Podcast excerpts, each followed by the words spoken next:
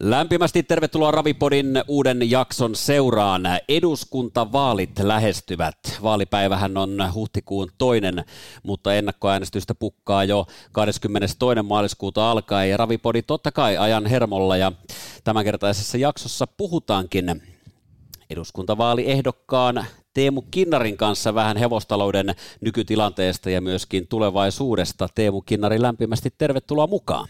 Oikein paljon kiitoksia, mukava olla täällä tänään. Kokoomuksen edustaja Teemu Kinnari siis tänään vieraana.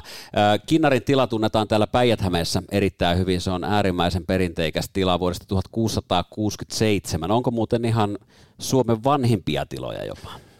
Ei mahda olla Suomen vanhimpia, mutta tota, olemme kuitenkin siellä vanhimmassa päässä ihan varmasti. Ja tietysti kun katsoo tätä maatalouden muutosta, mitä vauhtia tiloja loppuu, niin – niin, niin, muutos on ollut kova, mutta meillä jatketaan. Mistä päin tarkalleen Kinnarin tila löytyy? Kinnarin tila löytyy Hollolan Vesalasta.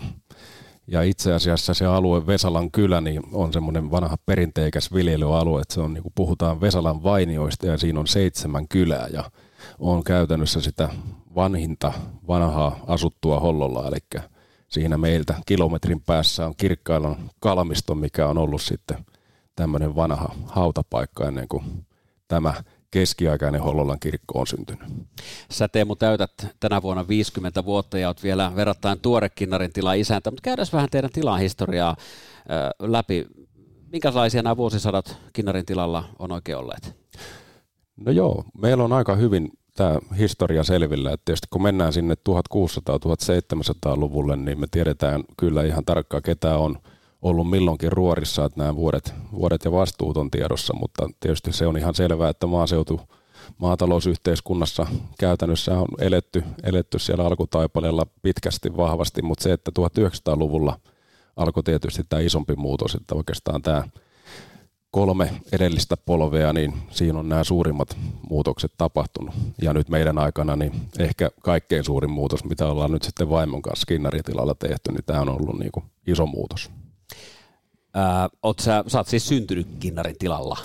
No mä itse asiassa sen fyysisesti, silloin se ei ollut mun lapsuuden koti, eli mummo ja pappa asu vielä. Me asuttiin tilan mailla, että me oltiin siinä sanotaan, että kaksi kilometriä niin kuin itse tilalta, mutta että onhan se tietysti siinä itse tilalla ei ole lapsesta asti ollut, mutta 83 silloin mun vanhemmat otti tilasta vastuun ja sitten muutettiin fyysisesti tilalle. Onko sä asunut aina, aina tuolla Hollolan Vesalassa vai, vai piipahditko maailmalla jossain vaiheessa? Kyllä täytyy sanoa, että nämä piipahdukset on aika lyhyitä, että lähdin silloin kotoa, eli kun muutin kotoa pois, niin tota, mä kerkisin asua ää, viisi kuukautta Lahdessa ja sitten tota, muutin takaisin Hollolla, että se oli nopea piipahdus. Että kyllä voi sanoa, että aina olen asunut Hollolassa. Hmm. No mitäs opiskeluvuodet? Mitäs kaikkea sä oot opiskellut ja mikä susta tuli? Joo, Mä tota, aloitin opiskelun, mulla oli tämä urheilu, moottori, moottoripyöräiluura siinä nuorena poikana ja, ja se homma kun päättyi, niin tota, metsä oli semmoinen, mikä mä oon niinku kutsu ja vaikka onkin maatilan isäntä, niin mä en lähtenyt maatalousoppilaitoksiin, vaan mä lähdin metsän puoleen ja ensin kävin metsätalousteknikoksi, sitten jatso, jatkoin metsätalousinsinööriksi tuolla Evolla ja sitten jatkoin vielä Helsingissä metsätieteitä. Nonni. Ja Kinnarin tila isännäksi sä tulit vuonna? 2004. 2004. Oliko se sulle ihan alusta asti selvää, että sä haluat jatkaa, jatkaa sitten tilaisäntänä? Kyllä se oli, se oli tätä, aivan niin kuin voi sanoa, että kutsumus, kyllä. Onko jälkikasvua jatkamassa sitten puolestaan teillä? On, kyllä joo, että nyt meillä on tota vanhempi poika Oskari 18 ja tekee kovasti jo tilan hommia, että varsinkin nyt kun tässä on isä ollut vähän kiireinen, niin tota, kaikki raktorihommat onnistuu vanhemmalta pojalta ja nuorempi poika toki tulee nyt viisi, viisi että kasvaa siinä hyvää vauhtia mukana, mutta hyvältä näyttää tekeviä kavereita. Kyllä, ihan mahtavaa. No mitä Kinnarin tila nykyään, mitä kaikkea Kinnarin tilalla tehdään ja mitä te tuotatte? Joo, Kinnarin maatila itsessään, niin on tätä vilja metsätila, se on ollut vuodesta 1973, eli silloin lähti lypsykarja että tuotantoeläimiä ei ole, mutta että viljan kanssa ollaan, ollaan tehty, mutta se, että mitä me ollaan nyt tehty isoja muutoksia, niin 2012 me avattiin tilamyymälä ja hankittiin pieni kivimylly ja alettiin tekemään pienimuotoisesti jauhoja ja, ja tota, se oikeastaan lähti sitten se pyörä pyörimään aika nopeasti, että vuonna 2013 me ostettiin Lahdesta okeroisten mylly ja sitten näitä alettiin tekemään siten, että me saatiin näitä ensimmäinen kauppa itse asiassa oli siinä Okeroisten K-supermarketti ulkopuolinen myyntipiste ja, ja tota, siitä lähti kasvamaan, että me niitä jauhoja tehtiin Okeroisissa ja myytiin tässä päijät alueella, mutta iso muutos oikeastaan tapahtui, tai todella merkittävä muutos tuossa pari vuotta sitten, niin meidän, tai tulee nyt keväällä kaksi vuotta, kun meidän uusi kauramylly valmistui, eli kaikista meidän tuotteista niin me löydettiin se kaura, kaura hiutalle meidän omaksi tuotteeksi ja investointiin kokonaan uusi mylly ja tällä hetkellä näitä meidän Kinnarin tilan kaurahiutaleita kaurasuurimoita myydään läpi Suomen, että meillä oli se 30 kauppaa tässä päijät ja nyt on noin 800 kauppaa, ketä myy, niin tämä on ollut, ollut huikea muutos tässä matkalla.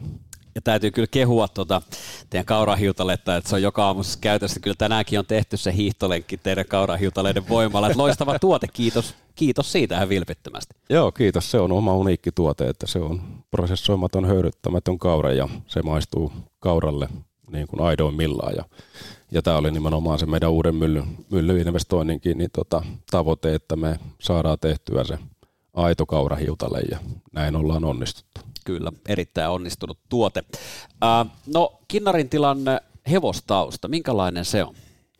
Joo, tämä onkin tota, aihe, että mä oon syntynyt todella vuonna 1973 ja Kinnarin tilassa, tilalla niin 60-luvun alkupuolella niin viimeinen hevonen, hevonen sitten tota, jouduttiin lopettamaan ja tietysti hevosten merkitys niin kuin maataloudessa oli jo hävinnyt paljon aikaisemmin, mutta tietysti Kinnarilla kasvatettiin itse, itse työhevoset ja niitä Suomen hevosia siitä tietysti on, oli siihen asti aina ollut ja tämä viimeinenkin jäi sitten siihen niin kuin käytännössä kaveriksi, kaveriksi olemaan siksi aikaa, kun pystyy olla, mutta että kinnaritilalla niin voi sanoa, että 50 vuotta oli aikaa, että ei ollut hevosia, mutta nyt niitä sitten on yksi kerrallaan tullut, tullut lisää, ja nimenomaan Suomen hevosia. Suomen hevosia nimenomaan? Kyllä, kyllä. Kerro teidän kasvatustoiminnasta.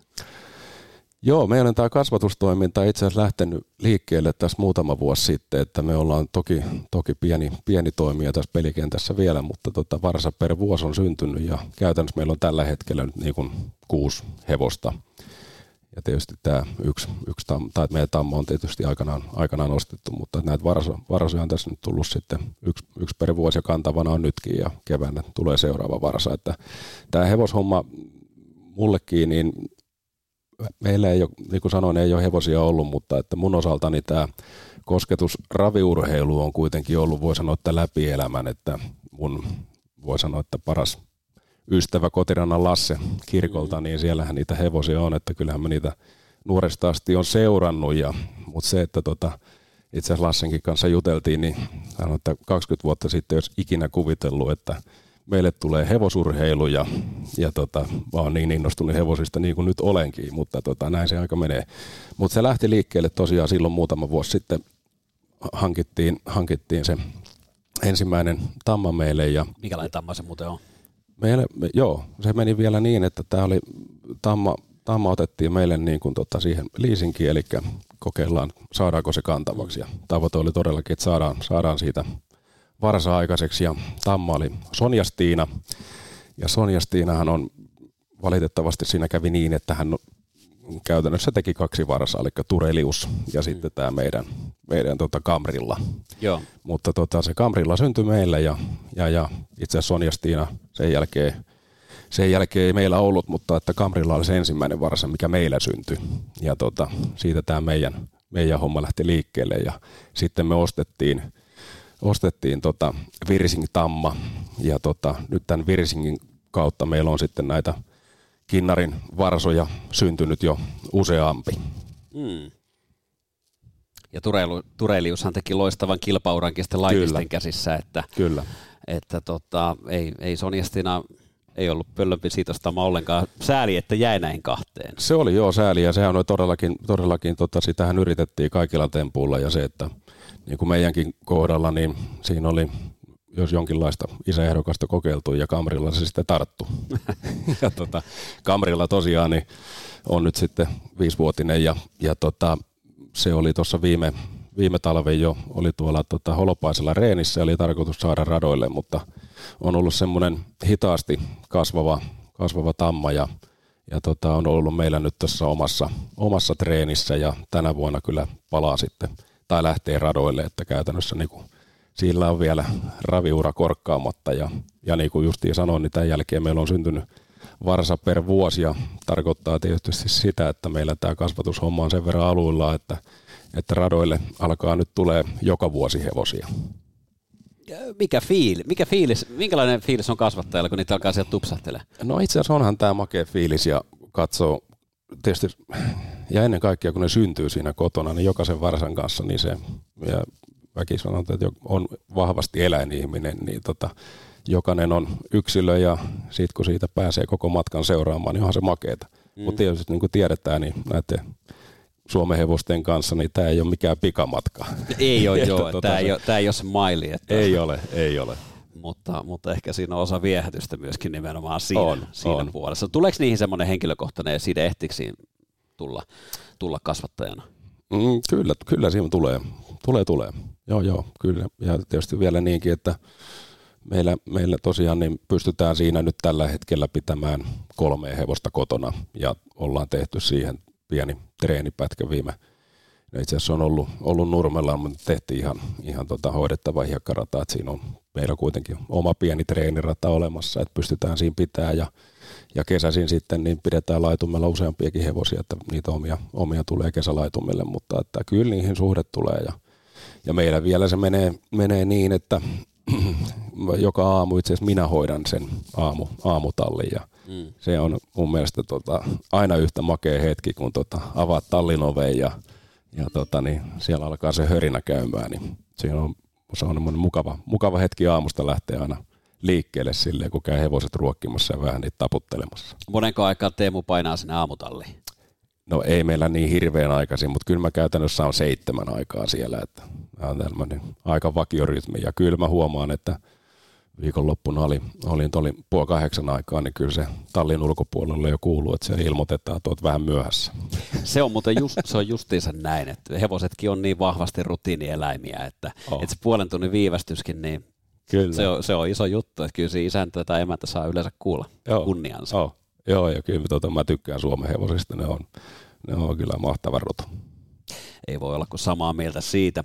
No miten eläimet liittyy teidän arkeen ja elämään nykyään muuten, muuten kuin hevoset? No joo, meillä on, voin sanoa, että niin kuin kerron, että niin kuin ei ole mitään tuotantoeläimiä, mutta sitten kun mä oon, oon ikäni ollut koiraihminen ja se, että jos on Suomen hevosia, niin siihen sopii hyvin rinnalle, että on Suomen ajokoiria, että on innokas metsästäjä ja pari Suomen ajokoiraa mulla on nytkin tarhassa. Mm. Et kyllä, no tietysti kun maatilalla ollaan, niin aina pitää kissoja olla, niin nehän siinä kulkee mukana ja hoitaa omaa tehtäväänsä, mutta että kissat, koirat, hevoset. Joo, mitäs muuten metsästät? Mä metsästän, no on tietysti näitä ajokoirien kanssa, ne on, ne on jänikselle koulutettuja, että jänis, jänis hommaa niiden kanssa, mutta mä harrastan sitten kyllä monipuolisesti metsästystä ja, ja tota, nyt oikeastaan viime vuodet ollut sen verran kiireistä, että mä kerkiin peura, peurojen kanssa tai peurajahteihin ja sitten jänisjahteihin. Siinä on oikeastaan ne mun, mun pääsuunnat tällä hetkellä. Eduskuntavaalit tosiaan lähestyvät toinen huhtikuuta on vaalipäivä ja Teemu, olet ensimmäistä kertaa nyt ehdolla. Joo. Mutta sulla on kuitenkin ihan jonkunlainen tausta jo kunnallispolitiikassa, niin kerrotko vähän sun poliittista taustaa? Joo, mä oon tota, 2017 kuntavaaleissa lähdin ensimmäisen kerran sitten niin kuin politiikkaa mukaan. Että oli aikaisemminkin kysyttiin, ja tässä meidän suvussa on paljon politiikkaa tehty, mutta 2017 kuntavaalit oli ensimmäiset, kun lähdin, lähdin ehdolle ja menin läpi ja itse asiassa Hollolan kunnanhallitukseen nousin silloin ensimmäisenä vuonna ja ja tota, siellä pääsi, pääs, niin kuin sanotaan, saman tien kiinni, kiinni kyllä hommaa ja nyt sitten tosiaan seuraavissa vaaleissa lähdin jatkopaikkaa hakemaan ja, ja tota, menestys oli semmoinen, että Hollolan kunnanhallituksen puheenjohtajana on nyt pari vuotta ollut ja, ja tota, niin kuin sanoin, että suvussa on politiikkaa tehty, niin tota, en mä nyt sitten ihan vieraalle alueelle mennyt, mutta tota, kokoomuslaista politiikkaa. Kokoomuslaista politiikkaa, joo, neljä, neljä tota polvia on meillä tehty. Ja mm. tota, siellä, kyllä mä oon, oon tota, politiikka on kutsumuslaji, että jos se tuntuu, tuntuu vaikealta ja epä, epämiellyttävältä, niin eipähän sinne kannata lähteä, mutta kyllä mä oon, oon viihtynyt. Mutta aika nopeasti se jo etenet niin tälle tasolle, että haetaan eduskuntaa. Et, Joo. Et nopeasti on käynyt. No joo, nopeasti ja nopeasti, mutta kyllä mä tuossa sanotaan, että mä oon sen tyyppinen kaveri, että sitten kun joku ryhdytään, niin sitä kanssa tehdään. Ja, mm. ja tota, nyt edu, ensimmäistä kertaa eduskuntavaaleissa, mutta samalla asenteella, että tehdään niin hyvin hommaa kuin osataan. Ja, ja tota, kyllä tässä haetaan todellakin läpimenoa ihan suoraan. No miksi sä haluat eduskuntaa? Mikä sulla on siinä semmoinen niin juttu? Minkä sä koet sun tehtäväksi siellä? Mulla on tietysti kun tämä tausta on, käytiin tota mun koulutusta, niin mä oon tota, tota metsäpuolelta sen verran mainitaan, että 20 vuotta on ollut, ollut metsäasiantuntija tehtävissä teollisuuden puuhankinnassa, niin metsät on vahva kutsumus. Sanotaan, että tässä ajan hetkessä niin mä näen, että suomalaisen metsätalouden, metsäteollisuuden osalta niin ei ole, ei ole tota liikaa osaamista ja katsotaan, mitä metsäkeskustelua tällä hetkellä käydään ja sen vaikutus meidän yhteiskuntaan, niin siellä todellakin pitää olla alan asiantuntijoita päättämässä.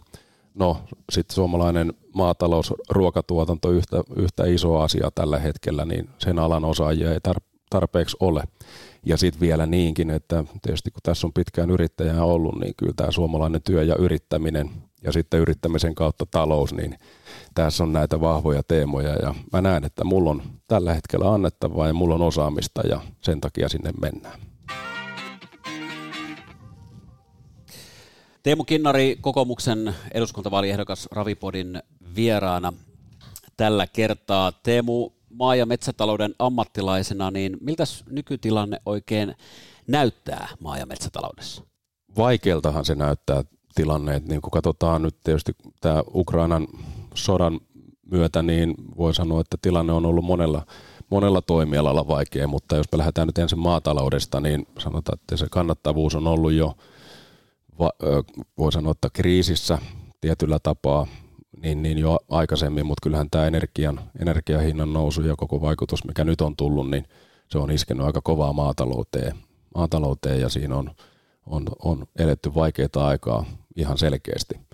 Ja tietysti tällä hetkellä tehdään, tehdään asioita, mutta se, että tota, kyllä niin kuin pitkällä aikavälillä niin se tuottajan osuus on oltava, oltava vähän leveämpi ja laveampi, että siinä on niin kuin edellytyksiä jatkaa. Että kyllä suomalainen ruoka- ja huoltovarmuus, omavaraisuus sinällään, niin tässä ajan hetkessä on varmasti kaikilla aika kristallin kirkasta, että siitä oikeasti pitää huolehtia. Että on tietysti surullista, että tämä tapahtuma, mikä on Ukrainassa tällä hetkellä meneillään, niin tota se tietysti että sen kautta vielä lähdetään tätä enemmän ajattelemaan, niin tietysti syy voisi olla niin kuin automaattisesti enempi meidän arjessa mielessä. Mutta se, että kyllä niin kuin suomalaisen ruoan, ruoan osalta niin, niin, niin pitää tehdä niitä asioita, että meillä on tulevaisuus varmistettu. Ja sitten tämä toinen puoli, metsätalous, niin, niin siinä itse asiassa tämä viimeaikoisen keskustelun mä oon seurannut sattuneesta syystä hyvinkin tarkkaan, että tietysti tämä on niin kuin, nyt on semmoinen iso muutos tapahtunut, eli meillä niin EUn suunnasta tulee näitä erilaisia metsäohjelmia aika lukuisia, ja varmasti tämä niin kuin luonnon ennallistaminen on, on tässä ollut se, mikä on eniten herättänyt keskustelua, niin kyllä tässä niin poliittisesti ollaan kyllä täysin epäonnistuttu niin kuin nykyhallituksen osalta puolustamaan tätä suomalaista metsätaloutta. Että kyllä siinä niin kuin tulee olemaan seuraavalle hallitukselle iso duuni se, että kyllä tämä metsä, metsät on meille niin iso, merkittävä asia. Mä tuossa kun käyn paljon kiertämässä, niin sanonutkin, vaikka hehtaaria metsää omistaskaan, niin se on kuitenkin meidän hyvinvoinnin ihan perustukijalkoja, että 20 prosenttia Suomen vientituloista tulee edelleen metsäteollisuuden tuotteista ja kyllä niin kuin näissä asioissa niin osaajia tarvitaan. Miten tämä homma, just tämä ennallistamisasia, niin, niin, niin ta, tämmöinen niin normaali kansalainen, tämä on iso kysymys nyt, on. ja sitten puhutaan paljon, ihmiset ei oikein tiedä, että missä tässä nyt niin oikein mennään, ja mikä tässä on mennyt nykyhallituksen osalta, osalta vihkoon, koska tuntuu, että se, se kuva, mikä nyt tulee mediastakin, niin tuntuu, että Suomi on jatkuva, jatkuvasti siinä ää, maksajan roolissa, mm. vaikka kyllä mä ainakin koen, että Suomessa on metsähoito ollut vuosikymmenten ja pidempäänkin saatossa erinomaisella tasolla – niin mikä on mennyt pieleen ja missä tässä nyt oikeasti mennään tässä asiassa?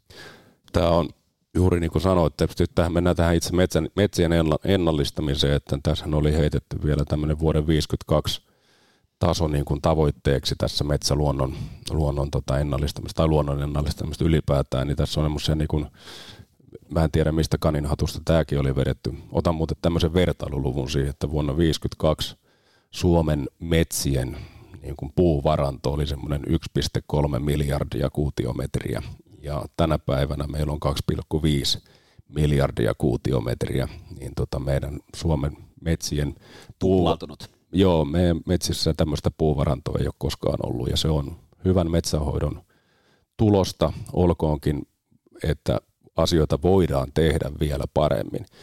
Mutta se, että tässä näkyy mun mielestä kaiken kaikkiaan metsiin liittyy niin tämmöinen polarisoitunut keskustelu, eli täällä toisella puolella puhutaan luonnon ennallistamisesta, suojelusta, hiilinielujen romahtamisesta – ja mun mielestä niin kun on luotu ihan yleiseen keskusteluun semmoinen ilmapiiri, että meillä on asiat jotenkin pielessä. Ja se ei pidä paikkaansa. Että kyllä niin kuin Suomen metsiä on hoidettu hyvin, niin kun mä sanoin, että voidaan tehdä asioita vielä paremmin. Mutta tässä on mun mielestä niin kuin tapahtunut joku aika isokin muutos. Ja kun katsoo, miten mediassa käsitellään, niin siellä on nimenomaan tämä luontokato ja hiilinielujen romahtaminen. Ja metsäthän on joka vuosi sitonut enemmän, enemmän hiiltä, kun sieltä on puustoa, puustoa hakattu ja viime vuonnakin taisi olla 12 miljoonaa kuutiometriä, mitä Suomen metsiin puuvarannot jälleen kerran kasvoi, mutta tässä on, on tämä ilmastokeskustelu käynyt, käynyt kierroksilla ja se, että tota, mun mielestä tässä pitäisi olla tämmöinen niin, tämä taloudellinen, sosiaalinen vastuu, että kyllä tästä ekologisesta puolesta pidetään meteliä, mutta tätä kokonaisuutta pitää pystyä keskustelemaan ja käsittelemään. Ja mäkin olen metsänomistaja ja totta kai mua kiinnostaa metsän ja luonnon tila. Ja, ja ei, ei se sitä tarkoittaa, että niitä asioita pitää laiminlyödä, mutta se vaan tarkoittaa sitä, että näitä kaikista asioista pystytään kyllä pitää yhtä aikaa huolta. Ja tämä polarisoitunut keskustelu vähän tekee, että huudetaan toisilta reunolta ja sitten semmoinen niin keskitien kulkeminen tuntuu unohtuva. Miksi tuommoista mielikuvaa luodaan, niin kuin sä sanoit, että tuolla niin mediassa on luotu sellaista mielikuvaa, niin miksi näin tehdään? No hyvä kysymys. Siinä on varmaan sitten tietyllä lailla omaa poliittista agendaa itse kullakin, miten, miten asioista halutaan kertoa, mutta että mun mielestä on tarpeetonta paniikkia luotu tähän niin kuin, ja vielä niin, että just mietin sitä, että kun itse on aika syvällä tässä metsällisessä tätä maailmassa ja oma kuva on aika kirkas, niin miettinyt just, että minkälainen kuva syntyy ihmisille tästä julkisesta keskustelusta, niin varmasti semmoiset ihmiset, ketkä ei niinku, ä, asian sisällä ole, niin tota, äkkiä, äkkiä voi alkaa miettimään, että mikä meidän tilanne oikeasti on. Mutta niin kuin mä sanoin, niin vaikka asioita on tehty hyvin, niin mäkin metsäammattilaisena sanoin, että voidaan tehdä vielä paljon paremmin. Koetko sä, että vähän niin kuin tavallinen suomalainen on nyt tässä niin kuin unohdettu tässä kokonaisuudessa? No mä tiedän tavallinen suomalainen, tai ainakin niin kuin metsänomistajien suunnasta, kun mulle tulee paljon viestiä, niin tuntuu, että kyllä metsänomistajat miettii, että onko, onko meidät unohdettu, että tätä käydään tämmöistä ylätason keskustelua ja, ja tota, vähän tehty niin kuin metsänomistajista, ei voi sanoa, että niin kuin tunnelma on semmoinen, että ollaanko me tehty koko ajan jotain väärin. Ja näin ei ole. No sitten jos puhutaan maatiloista, paljonko muuten 2000-luvulla on maatiloja mennyt nurin, joutunut lopettaa? tahti on tällä hetkellä mun mielestä 2-3 tilaa päivässä lopettaa. Että oi, tota, et, joo, ja olkoonkin näin, että vauhti on, vauhti on, ollut, on ollut kiihtymään päin ja tietysti rakenteellista muutosta suomalaisessa maataloudessa on tietysti pitänytkin tapahtua ja on, on tapahtunut, mutta nyt, nyt ollaan siinä tilanteessa, että semmoiset vastainvestoineet tilat, jotka on, on niin kuin tehneet isoja investointeja, niin heillä on, heillä on myös sitten kriisi päällä. Että kyllä niin kuin meidän silleen pitää huolehtia, että se meidän se ydin, ydin nyrkki, meidän, se on vaan pidettävä, pidettävä kunnossa, että kyllä niin kuin puhutaan niin keskeisestä ja tärkeästä asiasta, että kyllähän sitä rakennemuutosta tulee ihan varmasti edelleen tapahtumaan, että kyllähän tässä tämä muutos, niin kuin kerroin, niin on ollut pitkän aikaa olemassa, mutta se, että nämä, nämä tilat, mitkä nyt edustaa sitten sitä, mitä ollaan tavoiteltu, eli on, on tilat, mitkä on keskittynyt ja investoinut ja satsaa, satsaa isosti, niin kyllä niiden osalta tämä kriisi, mikä nyt on, niin että nämä tilat pitäisi pysyä pystyssä. Onko huolestunut? Sehän on näissä tiloissa, nehän on tämmöisiä sukutiloja pääasiassa ja, ja kyllähän se äkkiä niin käy, että kun joku tila lopettaa, niin sitten se Mm. tosissaan lopettaa, että, että sieltä harvoin enää uudestaan toimintaa käynnistellä. Onko se huolestunut tästä, tästä tilanteessa? Onko meillä ylipäätään kohta enää tarpeeksi, tarpeeksi tiloja täällä Suomessa? No kyllä meillä edelleen tiloja on tarpeeksi, että, mutta kyllä tämä niin kuin keskustelu, keskustelu on sen, si- sitä luokkaa ollut, että kyllä siellä niin kuin kuulin, kuulin viime viikolla muun keskustelun kanssa, että oli iso, iso investoinut tila nyt juuri tähän pahimpaan ajanhetkeen ja siellä on sitten pankin kanssa jo tiiviit keskustelut, että onko, onko tota vielä aidosti edellytyksiä jatkaa, niin että kyllä tämä niin kuin näyttää juurikin tässä ajanhetkessä siltä, että nyt on se pahin hetki ehkä, ehkä juuri nyt ja toisaalta tässä näyttää onneksi tämä kustannusrakenne siltä, että niin kuin pikkasen alkaa helpottaa, että lannoitteen hinnathan oli viime vuonna aivan taivaissa. Mm. Kävi siellä pitkälle toista tuhatta euroa tonni, niin tota, Paljonko tällä hetkellä on? nyt ne on tullut hyvää vauhtia alas, että itse asiassa on tullut sellaista vauhtia, että niin en mene sanomaan päivähintaa, että siellä tultiin 800-700, en tiedä ollaanko nyt 600 vai missä ollaan, mutta että kuvaavaa oli, että silloin pari vuotta sitten me oltiin siellä tasossa vähän reilu 300 euroa tonni ja se kävi siellä jossain 1200 viime vuoden puolella. Mm. Mutta silloin, silloin nämä juurisyyt tiedetään, mistä tämä tulee. No mitkä on vielä tiivistetty, jos tämä, tämä osio nyt tässä paketoidaan, niin mitkä on Teemu sun mielestä ne tärkeimmät teesit, että me nyt turvataan, turvataan Suomessa maa- ja metsätalouden hyvinvointi?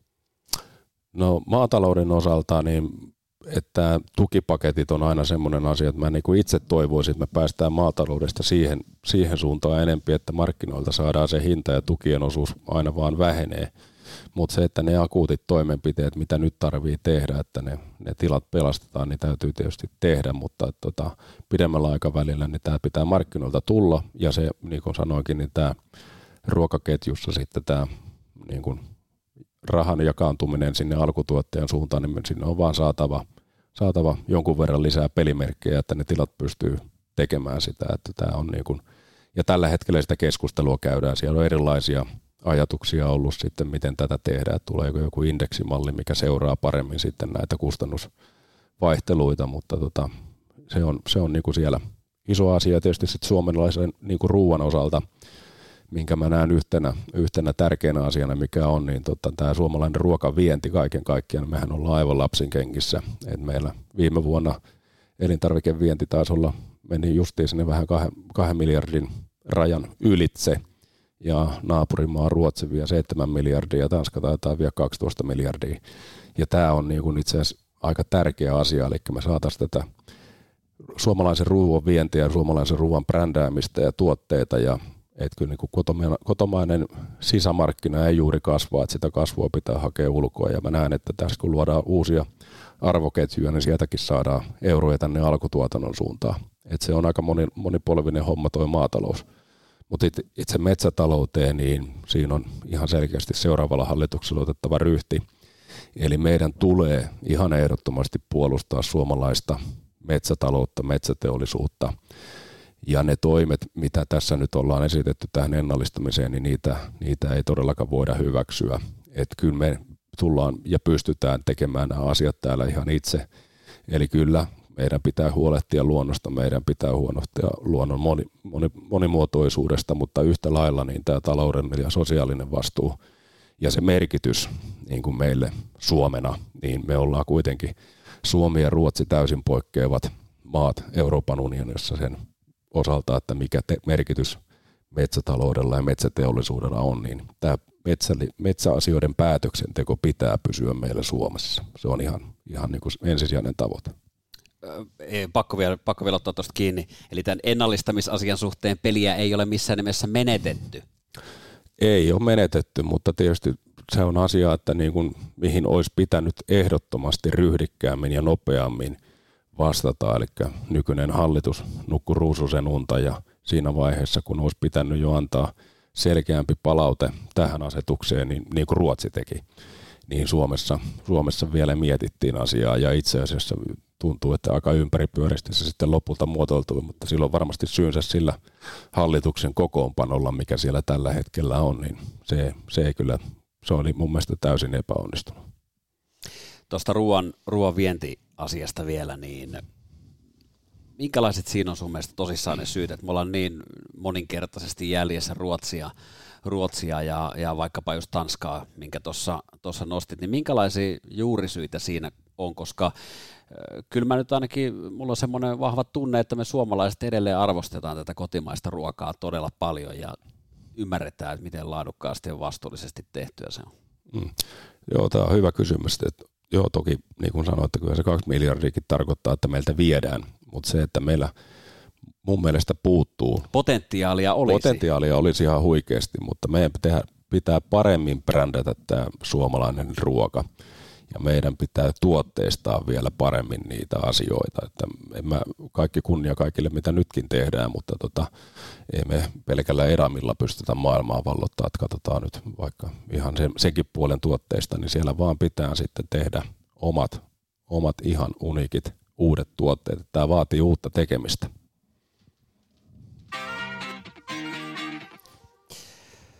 Sitten mennään puhumaan Teemu Kinnarin kanssa hevostaloudesta. Miten tämmöinen aika laaja kysymys kärkeen, että miten suomalainen hevostalous oikein sun mielestä jakselee? Joo, itse asiassa jos lähtee miettimään tätä meidänkin kasvattajahommaa, niin kyllä tämä tietysti kasvattajan näkökulmasta, niin kun meilläkin alkaa nyt näitä nuoria hevosia tulee, niin kyllähän tässä tietysti tällä, tällä puolella niin toivoisi näille nuori, nuorien hevosien osalta, että niille tulee lähtöjä ja sitten tietysti vielä ne palkiton on semmoisia, että motivoi ihmisiä kasvattamaan, että onhan se ongelma tällä hetkellä meillä suomalaisessa hevos- tai puolella, että meillä varsoja syntyy verraten vähän kuitenkin. Ja se, että me saadaan ihmisiä, kasvattajia jatkamaan sitä toimintaa, niin tota, siinä varmasti tarvitaan niihin nuorille hevosille nimenomaan niin tota, enemmän, enemmän startteja ja sitten sopivasti enemmän vielä euroja, että siellä on niin kuin mitä, mitä odottaa. No sitten muuten mä oon seurannut, tietysti viime vuonna tuli tämä Vigrenin työryhmän mm. ulostulo asiasta ja niin kuin raviurheilua, niin kuin kaikkia tekemistä tällä hetkellä tietysti vaivaa, vaivaa rahapula, mutta että tämä niin kuin, ää, ravien se, että pystytään päivittäin ajamaan raveja ja sitten keskustelu, että miten, mitkä raviradat voidaan pitää yllä ja mennäänkö pää, mikä, mitkä on meidän pääradat ja miten tätä toimintaa ylläpidetään, niin kyllähän tämä niin kuin talous, talouskeskustelu on hyvin vahvasti siellä esillä ja tietysti siinä varmasti Hippoksella on iso merkittävä rooli lähteä nyt sitten linjaamaan. No, siellä oli tämä työryhmätyö, mikä on poh- eräänlainen pohjaesitys, mitä tarvitsisi tehdä, mutta tota, varmasti siinä on Hippoksella on iso merkittävä rooli lähteä linjaamaan sitten, että miten, miten tätä asiaa viedään eteenpäin. Että kyllähän raviradoilla – raviraudoilla niin tota, taloudellinen tilanne on tiukka. Ja tietysti tämä on läheisin rata tässä, niin kuin Jokimaakin, siinä on helppo ymmärtää ne talouden realiteetit myös siellä, kun katsoo sitä rakennuskantaa ja massaa, mikä siellä on, niin tota, kyllä siinä rahasta on tiukkaa ja tietysti mikä tekee, niin tietysti tämä ravipelaaminen, miten tämä jatkossa tulee menemään, että nyt ollaan kuitenkin eletty tässä isoja muutoksia, että ollaan nyt oltu veikkauksen maailmassa ja mikä se seuraava muutos, niin kuin tiedetään, että tässä varmasti tähän pelimonopoliin tulee sitten jonkunlainen uusi malli ja mikä se linjaus on ja mikä, minkälainen lisenssimalli sinne tulee, niin että kyllähän tämä raha on aika keskeinen asia ja keskusteluaihe tänä päivänä raviurheilussa. Ja ei, ei varmaan tota ihan valmiita vastauksia tällä hetkellä ole kellään, mutta sanotaan, että tässä joudutaan lähivuosina tekemään todella merkittäviä päätöksiä, että miten tämä rahoitus tulee jatkossa toimii. Koetko sä kuitenkin, että nyt ollaan, että keskustelu on niin kuin järkevää ja ollaan ikään kuin hyvien asioiden äärellä? No näin mä koen, mä tietysti mä en ole siellä keskustelun ytimessä, mutta sellainen kuva mulla on, että kyllä käsittääkseni asioista nyt ihan rakentavasti keskustellaan, mutta en ole siellä ytimessä, että en pysty sanoa ihan viimeisiä tuntoja siellä, mutta että olettaa voi, että kyllä tämä niin kuin on, menee ja toivon mukaan meneekin oikeaan suuntaan, mutta isoja valintoja siinä tulee vastaan. No, miten merkittävänä asiana sä sen koet, että hevostaloudella on isoja puolustajia ja puolesta puhujia tuolla Arkadiamäellä? No kyllä mä näen sen tosi tärkeänä, että kun katsoo koko hevostalouden merkitys, niin ollaan tästä tietysti puhuttu pitkälti, pitkälti raveista, mutta että kun katsotaan koko hevostaloutta ja sen merkitystä meidän yhteiskunnassa, niin tietysti sillä on valtava – valtava taloudellinen merkitys, minkälainen määrä rahaa siinä pyörii ja tietysti sitten lähtee katsoa laajemmalti, että kuinka paljon hevosala harrastajia ja mikä sen yhteiskunnallinen merkitys on, niin sillähän on valtava iso merkitys. Että kyllä niin kuin sillä on, on merkitystä, ketä siellä on päättämässä niistä asioista. Että kyllähän tällä hetkellä niin varmasti niin kuin kaikkiin äh, tekemiseen eläinten kanssa, niin vielä sitten tulee tämmöinen yhteiskunnallinen keskustelu niin kuin ylipäätään, vaikka nyt raviurheilun niin kuin hyväksyttävyydestä, niin yhtä lailla, jos sen niin kuin taloudellisen puolen puolustaminen on tärkeää, niin on se myös sen koko lajin niin kuin yleisen hyväksy, hyväksynnän osalta, eli osataan puhua oikeista asioista, koska aikaa johon tämäkin nostaa päätään tämä eläintenpito ja ravi, raviurheilussa myöskin, niin hmm. Näitä keskusteluja syntyy. Otetaan siitäkin asiasta, Joo. mutta tuossa tuonempana ilman muuta, ilman muuta kiinni tämän lain hyväksyttävyydestä ylipäätään, mutta äh, tämänhetkinen jalansija mm. hevosurheilulla tuolla, tuolla eduskunnassa, niin koet se tällä hetkellä, että siellä on tarpeeksi meidän lajin puolesta puhuja. Paljonhan näkee myöskin sitä keskustelua just, että miksi sieltä tulee 40 miljoonaa vuodessa mm. hevostaloudelle ja muuta, mutta monestihan se just unohtuu se, että esimerkiksi raviurheiluhan rahoittaa käytännössä itse itsensä. Kyllä, kyllä. Et, et niinkö, mikä, mikä tämänhetkinen tilanne sun mielestä tuolla on? No onhan siellä muutamia ihan, ketä on syvälläkin tässä tekemisessä, mutta jos lähdetään katsoa sitä 200 tota, kansanedustajien joukkoa, niin tota, ei siellä nyt montaan osaajaa, montaa aitoa osaajaa ole, että varmasti mielipiteitä on jokaisella, jokaisella kansanedustajalla, mutta että kyllä mä näen, että sillä on iso merkitys, että puhutaan, puhutaan tästä koko hevostaloudesta, niin ne päätökset, mitä siellä tehdään, niin kyllä sinne tarvitaan lisää osaajia ihan varmasti. No puhutaan tuosta rahanjako mallista, mallista tosiaan tarkemmin nykyään, niin tässä ollaan murroksen äärellä nyt kiistatta ja, ja esimerkiksi mm. tämä lisenssijärjestelmään siirtyminen tuntuu vääjäämättömältä tuolla, tuolla pelipuolella, niin, niin, niin mitä sä tästä nykyisestä rahajakomallista tarkemmin sanottuna ajattelet?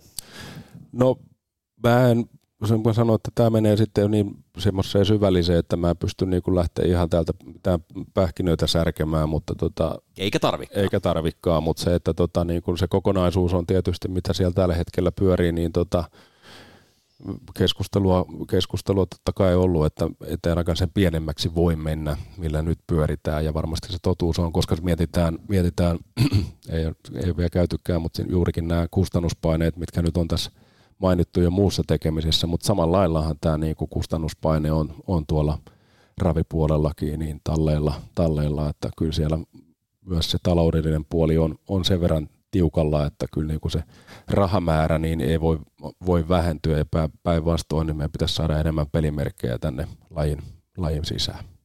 Kuinka sahtaalla tuolla talleilla oikein ollaan ja, ja alan yritykset niin nyt tämän kustannusten nousun myötä, niin miten ahtaalla tuolla kentällä ollaan sun mielestä? No, en ole ihan, voisi sanoa mennä niin kuin sanotaan, että yksityiskohtiin, mutta mä arvaan sen, että siinä on tapahtunut se, mikä on tapahtunut itse asiassa kaikille kaikille tai useimmille yrittäjille, että viime aikojen kustannusnousu, mikä on tapahtunut, puhun nyt vähän omastakin puolesta, niin tota, se, että mikä olisi ollut tarve niin kuin tehdä hinnankorotuksia, niin täysmääräisesti ei ole pystynyt tekemään.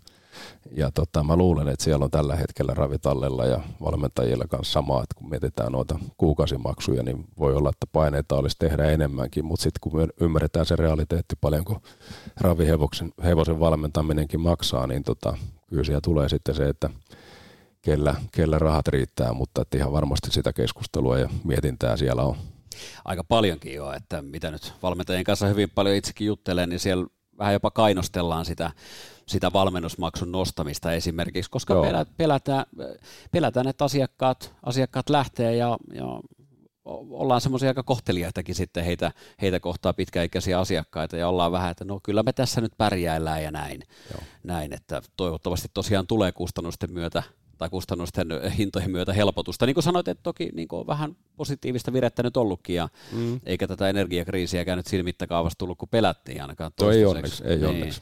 Mutta että tota, en tiedä kustannus- tai nosto, nousupainetta olisi kyllä enemmän tosiaan, niin kuin säkin tuossa vähän pähkäilet. Oh, oh, näin se on, näin se on. Ja tämä on just niin kuin sanoin, niin, että miten, miten kukakin sen sitten rohkeaa viedä. Tietysti kyllähän niin kuin yritystoimintaa, että pystyy aidosti jatk- jatkaa ja sillä on jatkuvuus, niin pakkohan ne on pystyä viemään, mutta tietysti tämmöinen nopea piikki, mikä tulee ja, ja varmasti osa voinut, voinut miettiä myös, että kuinka nopeasti ohi menee ja mm. sitten voi tulla, minkä sanoitkin, niin tota, ei, ei kehtaa viiä, ei rohkea esittää ja on varmasti myös niinkin, että kyllä sitten jos sinne tulee se 20 pinnaa kerralla valmennusmaksut nousee, niin voi se olla vaikea, vaikea toisenkin puolen sitten vaikka ymmärretäisikin, niin tullaan siihen re- talouden realiteettiin, että miten siellä toisellakin puolella raha riittää. Mm. Polttoaineiden hinnat noussut valtavasti. Kyllä, kyllä. Mitä sä siitä ajattelet? Jos puhutaan hevos, hevosalan yrittäjistä, niin siellä ei,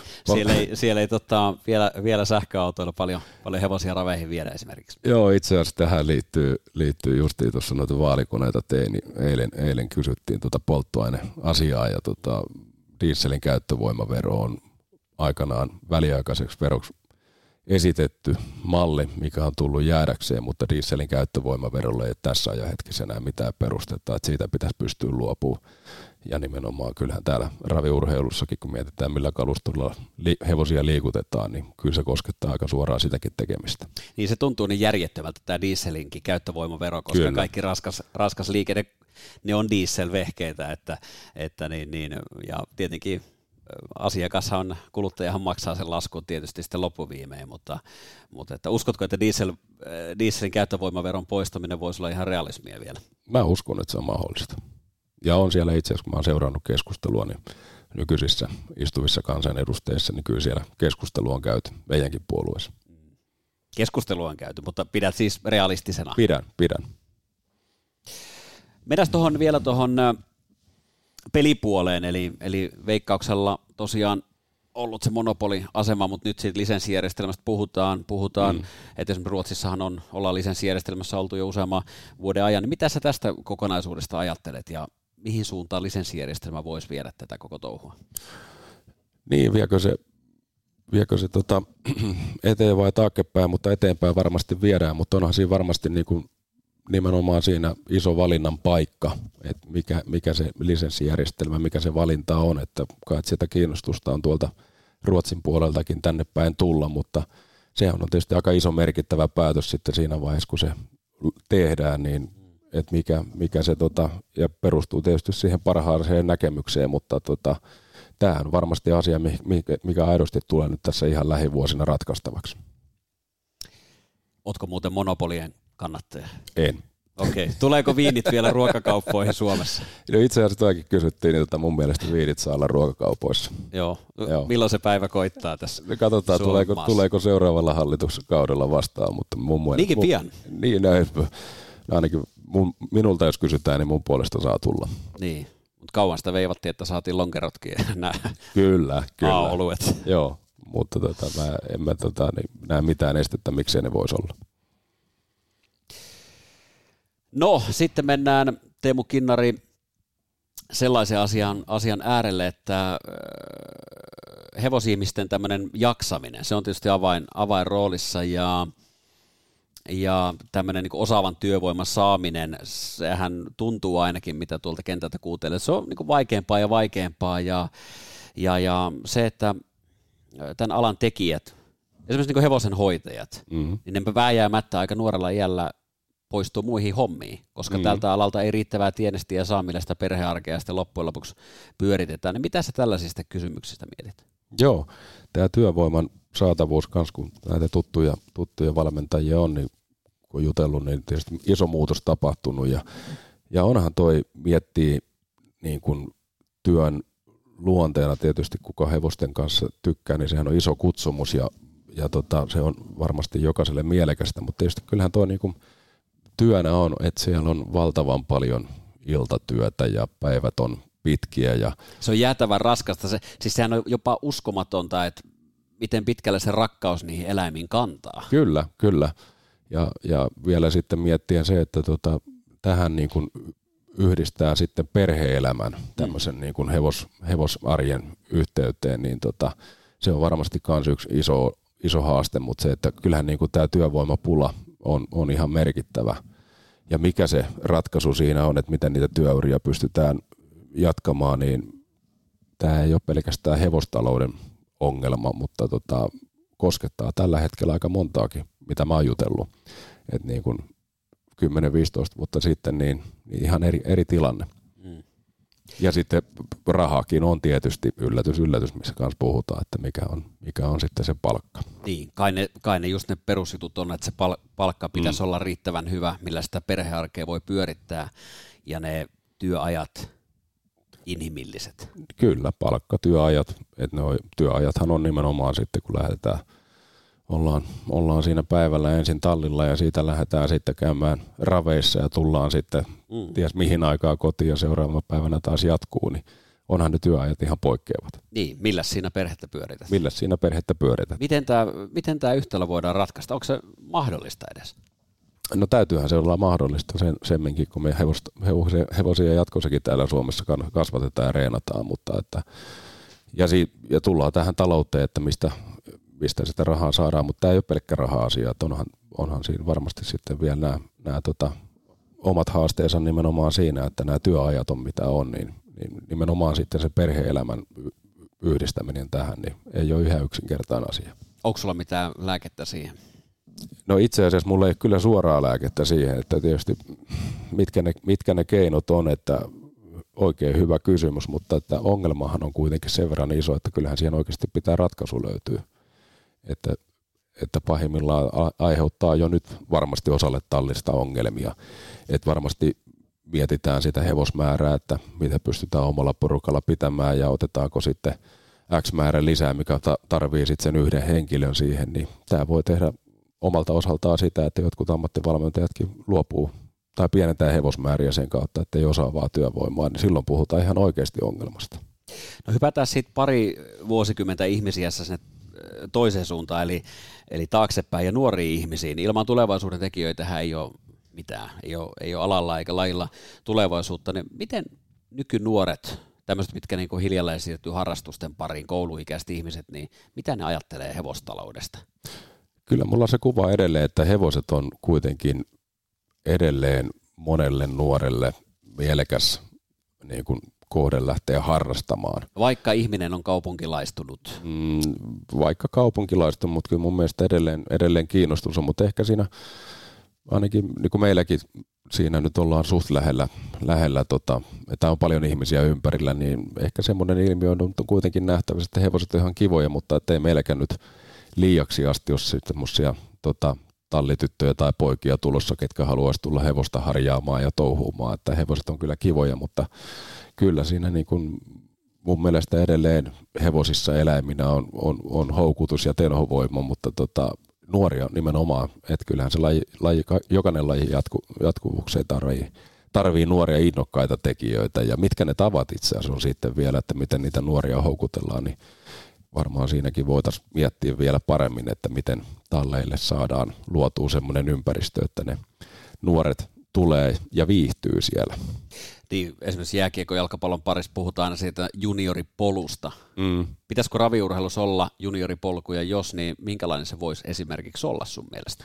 Ää, tota en ole ajatellut, mutta varmaan semmoinen niin kuin, kuka haluaa, no tietysti katsoa, niin meilläkin tällä hetkellä on nuoria hu- huimia, hyviä ohjastajia, nehän sitten kun kuuntelee niitä tarinoita, niin nehän on lähtenyt sitten liikkeelle siitä, että siellä tietysti on ollut se sisäinen palo ja on joku talli ja sinne on menty ja siitä se on lähtenyt, mutta varmaan myös siinä, siinä kanssa sitten luoda semmoinen mahdollisuus niille nuorille, ketkä haluaa, että miten, miten se sitten luodaan se järjestelmä, että näitä nuoria vaikka nyt ohjasta, ohjastajaksi ryhtyviä, niin onhan siellä nytkin näitä nuorten, nuorten omia sarjoja, mutta että et, et, ei ainakaan luoda mitään esteitä sille ja varmaan siinä on myös sitten niin kuin ihan ra- lajin sisälläkin, että luoda se avoin ilmapiiri ja sitten talleilla, kun niitä ketä tulee, niin ottaa siihen toimintaan mukaan. En, en osaa ihan mennä niin kuin kauhean syvälle. Ää, yksi, yksi taas sitten, kun puhutaan nuorista yrittäjistä, niin se toiminnan aloittamisen kynnys on valtava, koska, koska se on aika kallista touhua. No joo, joo. Sitten kun mennään, mennään siihen, että lähdetään rakentamaan siitä sitä yritystoimintaa, niin se on just niin kuin sanoit, että, että tota, jos lähdet niin kuin tallin nollasta rakentamaan, niin on iso, todella iso taloudellinen panostus, että sittenhän on näitä, että kuka ostaa jo toimivan tallin, mutta että niin kuin ihan nollasta rakentaminen niin on, on todella iso haaste, että miten, miten saadaan luotua sitten näiden raviratojen tai muiden keskittymien ympärille sitten semmoisia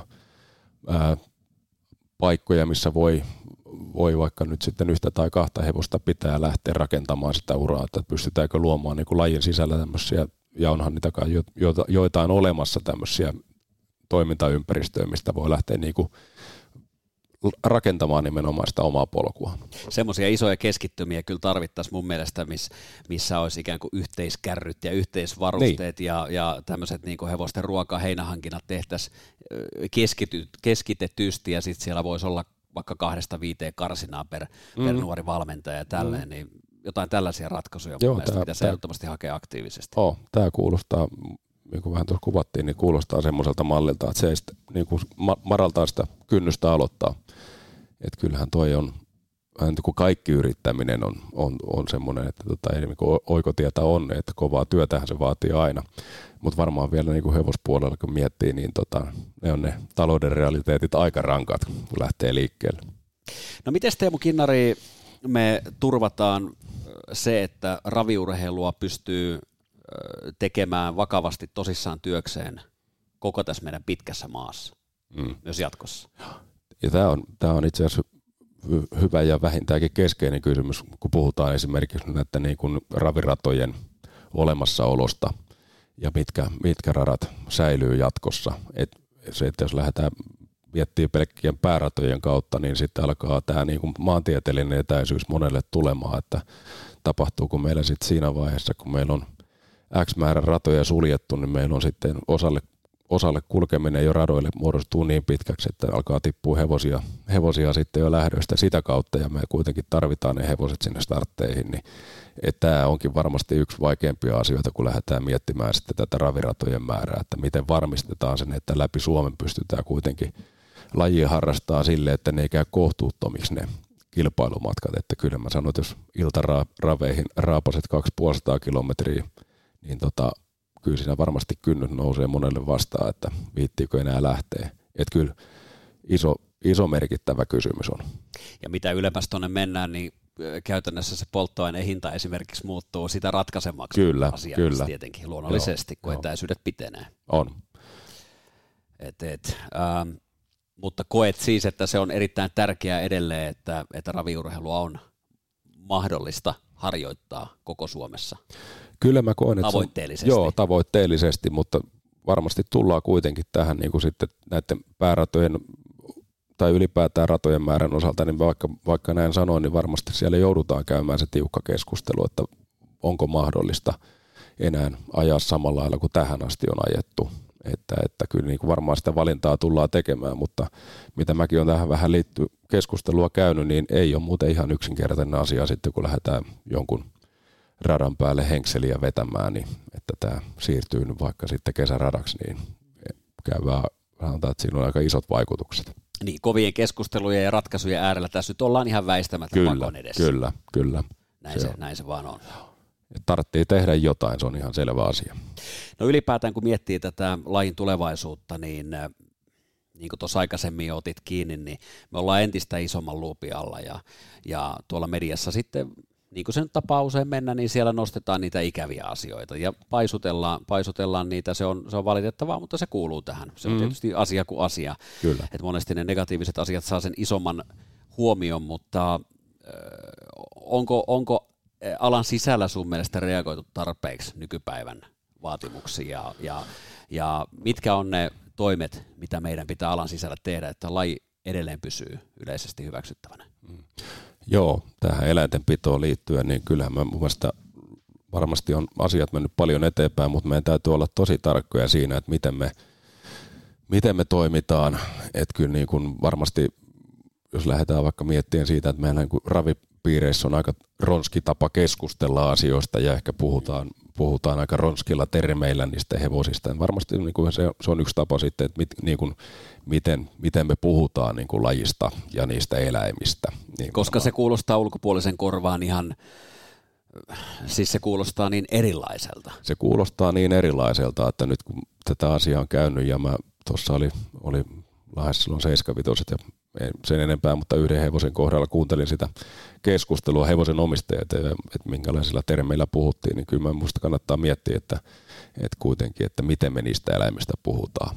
Että se on niin se yksi puhu, että miten me, miten me siitä puhutaan Aina joku ulo, ulospäin. Nimenomaan. Siinä voi olla Kyllä. ulkopuolinen ihminen. Ja... Kyllä. Mm. Et sitten kun ollaan ihan omissa porukoissa, voi pitää sitä omaa, omaa kieltä yllä, mutta silloin kun me vaikka puhutaan tuonne radion TV-välitykselle, niin kyllä meidän täytyy itse miettiä, mitä puhutaan. Niin, vaikka me ei tarkoiteta missään nimessä mitään pahaa. Nimenomaan. Ei ole, ei ole mitään pahaa tarkoiteta, mutta se voi kuulostaa se ronski kielenkäyttö siltä, että mm. korvaa.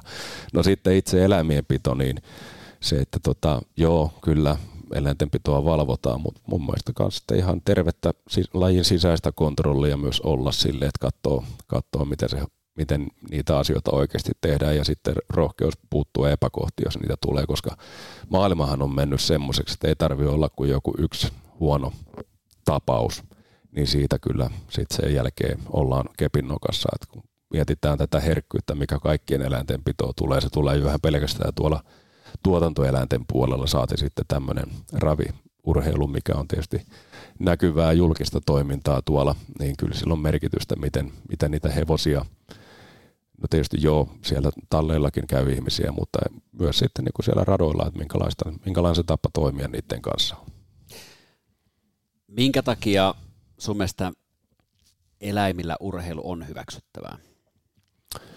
Mä en näe siinä mitään niin kuin epäeettistä, miksi ei näin. Että eihän siinä niin kuin ravihevonenkin juostessaan, niin se toteuttaa mun mielestä ihan sitä – vapaaehtoisesti kuitenkin sitä liikkumisen riemua ja juoksemisten, juoksemista, että ei siinä niin kuin ole mitään pakotettua tekemistä. Ja en mä se on niin kyllä helppo allekirjoittaa niin. nimenomaan, anteeksi keskeytys. Kyllä, et kyllä. Että tota, en 500 niin kuin, kilosta eläintä, niin se ei pakottavalla. se, se ei, että se tekee, tekee sitä ja näkeehän siitä, että nämä kilpahevoset nauttii, nauttii kilpailemisesta, mutta tietysti sitten siinä on iso vastuu siellä niillä, ketä siellä ohjaksi tota, niin toisessa päässä on, että miten niitä ajetaan. Että tietysti pitää siististi, siistit tavat olla meillä, koska se on nimenomaan se julkikuvan luonti, että miten, miten niitä hevosia piis, pyydetään.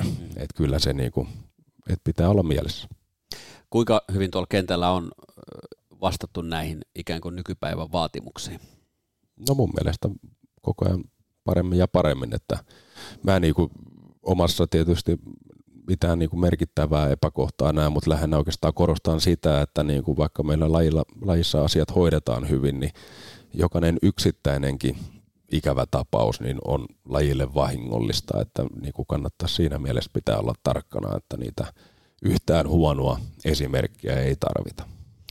Onko hevosten pito sun mielestä nykypäivänä millä tolalla meidän maassamme? No mun mielestä se on niin kuin hyvällä tolalla. Että kyllähän kuitenkin ne määräykset, miten tänä päivänä talleilla on, niin niitä on koko ajan kiristetty ja tota, mun mielestä mitä minä olen hevostalleilla käynyt, niin kyllähän hevosia hoidetaan todella todella hyvin. Et kyllä niin kuin varmasti näistä kaikista eläimistä, mitä meillä no, harrasteissa on, niin tota, voi sanoa, että hevoset on erittäin hyvin hoidettuja. No kuten tuossa tai tässä keskustelussa kävi, kävi ilmi, niin tämmöinen ulkopuolinen paine, se on vähintäänkin nyt suhteellisen kovaa. Mm, kyllä. Meidän, meidän lajiamme vastaan nykyään. Miten lajin sisällä, raviurheilun sisällä äh, puhalletaan yhteen hiileen? Ja kuinka tärkeänä sä pidät sitä asiaa, että, että meillä on yhteinen tiivis rintama tämän, tämän meidän oman lajimme sisällä? No mun mielestä on ihan ensisijaisen tärkeää. Ja se sanotaan, että se on niin kuin jo ihan sen julkikuva ja ulospäin näkymisen kannalta, niin meillä on yhteinen, yhteinen viesti, niin aina se on vahvempi. Ja tietysti se, että niin kuin yhteen hiileen puhaltamista tarvitaan ihan semminkin, kun käytiin tuota aiempaa keskustelua, että niitä vaikeita asioita, mitä tässä joudutaan ratkomaan, miten jatkossa, jatkossa tota, raveja Suomessa ajetaan, missä ajetaan ja on, tulee monta, monta kysymystä. Että kyllä tietysti selvää on, että kun iso joukko ihmisiä, niin kaikista ei olla samaa mieltä, mutta sitten tämmöinen niin perusjulkikuvan kannalta, niin kauhean riitelevä sakki ei näytä hyvältä. Mm. Onko tässä kauhean riitelevä sakki nyt? Ei kai, mun mielestä. Tietyissä asioissa ehkä. Niin. Joo, joo, mutta Mut yhteen, yhteen hiileen pitäisi pitäis puhaltaa. Mm, no, puhutaan Suomen hevosesta, Joo. niin kuin, niin kuin säkin tuossa sanoit, te olette intohimoisia nimenomaan Suomen hevosihmisiä Joo. siellä kinnarin, kinnarin tilalla, niin miten Suomen hevonen rotuna voi ja ollaanko me vaalittu sitä oikealla tavalla ja tarpeeksi hyvin? Niin, katsotaan paljonko Suomen hevosia syntyy, taitaa nyt olla se vähän toista tuhatta, mm. että liian vähänhän niitä syntyy. Joo, Mut se, vuodessa että, siis. Niin, vuodessa siis. Niin, mutta jos mietitään, mietitään ylipäätään, niin Suomen hevosten määrä, määrä tota, jos se meillä olisi raviurheilua, niin mitäs meillä sitten olisi? Et kyllä niin kuin täällä on iso, iso merkitys se, että tätä raviurheilua on pitänyt yllä, yllä kuitenkin Suomen hevosten kasvatustyötä. No tokihan Suomen hevosia kasvatet, käytetään, käytetään toisellakin, mutta ravit on kuitenkin se merkittävä. Ja se, että Suomen hevosen osalta, niin kyllä mä niin kuin sen tulevaisuuden näen, että meillä pitäisi syntyä enemmän varsoja. Ja sitten tullaan siihen, että miten Suomen hevosta niin kuin jatkossa ajatellaan, että se on kuitenkin meidän kansallisrotu ja sen rodun ylläpitämiseksi, niin minkälaisia toimia kansallisrodun osalta, eli tukia suoraan siihen kasvatustyöhön, niin mun mielestä se on ihan kans harkinnan arvoinen asia ja mun mielestä sinne kuuluisikin joku, joku tota tuki olla näille, ketä Suomen hevosia kasvattaa. Eli tällä hetkellä näin ei ole. Niin, ei. Ravikäytössä Suomen hevonen totta kai pääasiassa nykyään on, mutta avaa pikkusen niille, jotka ei välttämättä asiaan, asiaan niin hyvin perehtynyt, niin minkälainen, minkälainen rotu tämä Suomen hevonen on ja millä kaikilla muilla tavoilla voidaan Suomen hevosta käyttää ja hyödyntää? Mä melkein sanoisin, että se on niin kuin maailman monipuolisin hevonen, mm. Suomen hevonen. Me ollaan puhuttu koko ajan raveista, mutta samalla laillahan se käy, käy ratsastukseen, käy terapiahevoseksi, käy toki työhevoseksi.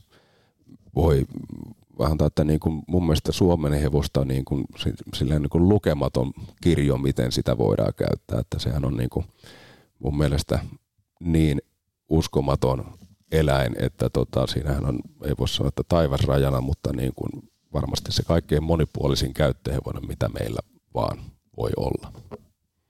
Kansallisaare. Kansallisaare nimenomaan ja kyllä sille, sanotaan, että sille rodulle ollaan aika paljon velkaa, jos mietitään niitä tota niin, 30-40-luvun tapahtumia, niin kyllä ilman Suomen hevosta niin täällä ei, ei varmaan tota Suomea puhuttaisi. Teemu Kinnari, tähän loppuun vielä, minkälaisia terveisiä sä haluat hevosten ystäville lähettää tähän jakson loppuun? No varmaan hevosten ystäville haluan lähettää tässä vaiheessa ensinnäkin terveisiä kiitos, kun olette kuunnellut tämän lähetyksen, mutta myös niinkin, että nyt nämä tulevat vaalit, mitä tulee, niin muistakaa katsoa omalla alueella niin niitä hevosalan ehdokkaita, että niitä me tarvitaan sinne seuraavaan vaiheeseen niin tota Arkadianmaille päätöksentekoon, että pystytään tätä meidän upeata lajia pitämään yllä ja puolustamaan niitä asioita, mitä siellä poliittisissa pöydissä päätetään. Ja muuten, muuten niin tietysti toivotaan kaikkea hyvää raviurheilua, vaikka tässä ollaan käytykin näitä haasteita, niin kyllä mä näen, että tota, raviurheilulle on niin iso henkinen tilauskin tässä maassa, että kyllä tehdään ne kaikki temput niin hyvin, että laji tulee jatkossa pärjäämään vielä paremmin. Otetaan se tavoitteeksi. Teemu Kinnari, lämmin kiitos vierailusta ja kaikkea hyvää vaalityöhön. Kiitos.